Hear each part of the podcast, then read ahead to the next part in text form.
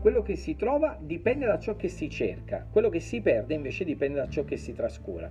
Quindi in questo momento specifico della tua vita che cosa stai ricercando e che cosa invece stai trascurando? Se la tua ricerca si sta basando e focalizzando unicamente sulle cose effimere della vita, oppure se ti stai osannando per raggiungere forse una situazione economica più elevata, oppure se stai ricercando la felicità in chissà che cosa o attraverso quali persone, ti voglio consigliare di cercare in Dio la strada da seguire nella direzione che Lui sceglierà per te, perché se cerchi in Lui le tue risposte, allora troverai la vita.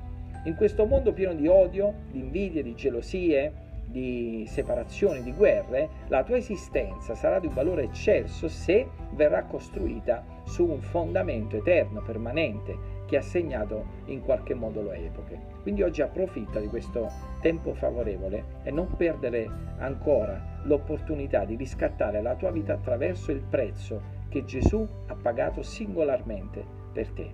Dio ti benedica.